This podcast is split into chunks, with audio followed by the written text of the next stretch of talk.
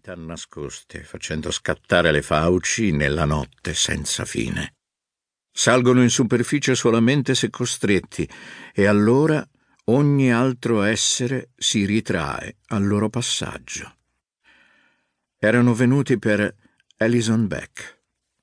La dottoressa Beck aveva 61 anni e aveva iniziato a praticare aborti nel 1974, subito dopo la sentenza del processo Roe contro Wade. Da giovane aveva collaborato alla campagna di pianificazione delle nascite, varata in seguito all'epidemia di rosolia dei primi anni Sessanta, a causa della quale migliaia di donne americane avevano partorito bambini affetti da malformazioni. Era poi entrata attivamente in NO, l'Organizzazione Nazionale per le Donne, e in NARAL, l'Associazione Nazionale per la Revoca delle leggi sull'aborto. Prima che i cambiamenti per cui aveva combattuto le permettessero di aprire la propria clinica a Minneapolis. Da allora non aveva fatto altro che sfidare il Pro-Life Action Network di Joseph Schindler, i suoi metodi terra-terra e i suoi megafoni e aveva tenuto testa a Randall Terry quando l'Operation Rescue aveva tentato di bloccare la sua clinica nel 1989. Aveva combattuto l'emendamento Hyde nel 76, che prevedeva tagli ai fondi per le strutture che praticavano l'aborto, e aveva pianto quando l'antiabortista C. Everett Koop era diventato responsabile della salute pubblica. In tre diverse circostanze nelle pareti della clinica era stato iniettato acido butirrico, costringendo la dottoressa a chiuderla in attesa che i fumi si disperdessero. Le erano state tagliate le gomme dell'auto più volte di quante potesse ricordarne e in un'occasione solamente un pannello di vetro rinforzato aveva impedito che l'incendio provocato da un dispositivo nascosto in un estintore si propagasse radendo al suolo l'edificio. Ma negli ultimi anni lo stress legato alla sua professione aveva cominciato a farsi sentire e ormai la dottoressa Beck sembrava più vecchia della sua età. In quasi trent'anni aveva goduto della compagnia di una ristretta cerchia di uomini. Il primo era stato David, che aveva amato e sposato, ma che ora non c'era più. L'aveva visto morire e conservava ancora la camicia che indossava quel giorno, le chiazze di sangue simili a cupe ombre di nubi che attraversavano il suo candore, un tempo immacolato. L'uomo che era venuto in seguito aveva accampato molte scuse diverse al momento di andarsene, ma in fin dei conti si potevano riassumere tutte in una parola: paura. Alison Beck era una donna segnata. Viveva ogni giorno con la consapevolezza che fossero più quelli che volevano vederla morta di quelli che speravano riuscisse a proseguire il suo lavoro e che non erano molti gli uomini disposti a stare accanto a una donna del genere. Conosceva le statistiche a memoria. Negli ultimi dodici mesi si erano verificati 27 episodi di violenza ai danni di cliniche per l'aborto e due medici erano morti. Nei cinque anni precedenti ne erano stati uccisi sette fra dottori e assistenti, e molti altri erano rimasti feriti in sparatorie e attentati dinamitati. Conosceva i dati perché aveva passato oltre vent'anni a documentare gli episodi di violenza, a tracciare i fattori comuni, a stabilire collegamenti. Era l'unico modo in cui era riuscita ad affrontare la morte di David, l'unico modo di assicurarsi che dalle sue ceneri nascesse qualcosa di buono.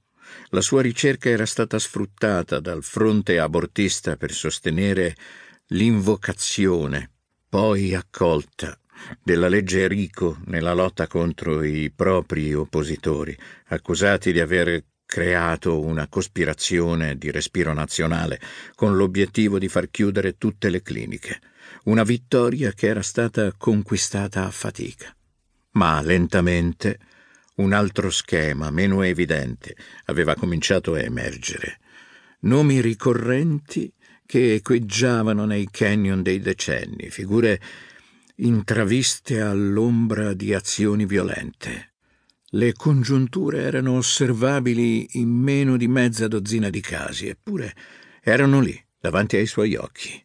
Ne era certa, e gli altri sembravano d'accordo. Insieme si stavano avvicinando sempre di più alla verità. Ma la verità si portava appresso i propri rischi. Alison Beck aveva protetto la sua abitazione con un sistema di allarme collegato a un'agenzia di sicurezza privata e alla clinica erano sempre di turno almeno due guardie armate. Nell'armadio della camera da letto teneva un giubbotto antiproiettile che indossava per andare e venire dalla clinica, nonostante la scomodità. Un altro era appeso nel suo studio. Guidava una Porsche Boxster rossa, la sua unica debolezza. Multe per eccesso di velocità come gli altri collezionavano francobolli. Ellison vestiva in modo conservatore. Solitamente indossava una giacca a mezza coscia sbottonata, da cui spuntavano un paio di pantaloni sorretti da una cintura che poteva essere nera o marrone, a seconda del colore degli altri indumenti. Agganciata alla cintura c'era una fondina Alessi, che conteneva una pistola CAR K40 Covert, con cinque proiettili calibro 40 infilati nel tamburo. Una volta aveva provato il caricatore da sei colpi, ma aveva scoperto che si impigliava troppo facilmente negli abiti. La cara aveva un'impugnatura accorciata che si adattava perfettamente alle sue mani piccole, visto che Alison Beck non arrivava al metro e sessanta e aveva un fisico minuto. Al poligono, grazie al soffice grilletto, poteva scaricare i cinque proiettili dritti al cuore di un bersaglio distante dieci metri in meno di otto secondi. La sua borsa conteneva una bomboletta di gas lacrimogeno e una pistola stordente in grado di emettere 20.000 volt, lasciando la vittima ad annaspare sul pavimento come un pesce tolto dall'acqua. Non l'aveva mai utilizzata per difendersi, mentre era stata costretta a usare il gas quando un antiabortista aveva minacciato di introdursi nella sua abitazione.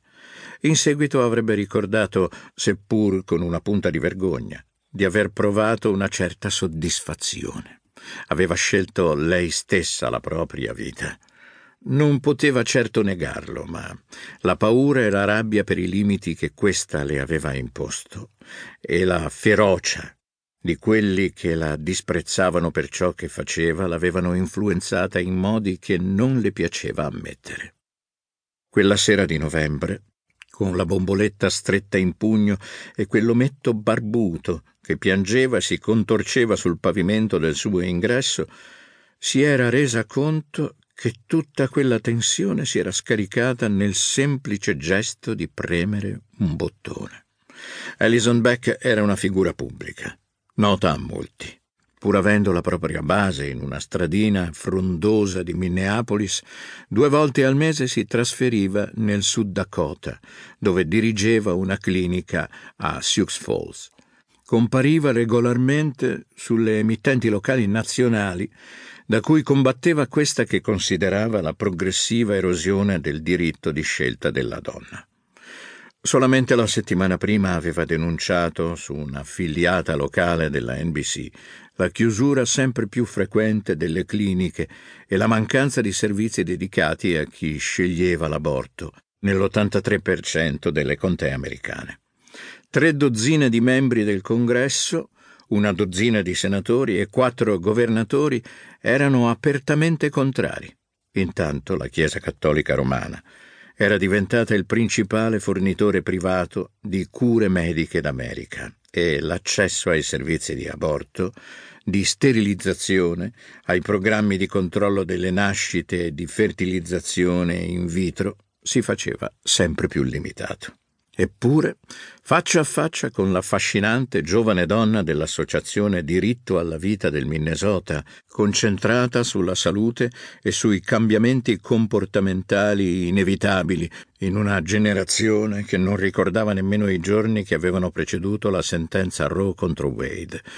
Alison Beck aveva cominciato a provare la sensazione di essere lei, la dottoressa attivista, a risultare stridente.